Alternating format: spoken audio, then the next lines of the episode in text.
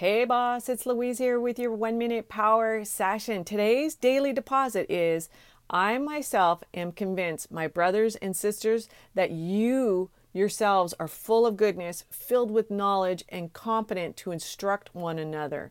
Romans 15 14. Now, I believed that I needed more information. Then one day I was watching a training and realized I wasn't learning anything new. I felt like I was a wet sponge and there was no way I could absorb more because I was filled. Are you continuing to think that you need more information?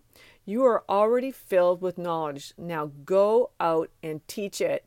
Put a stake in the ground.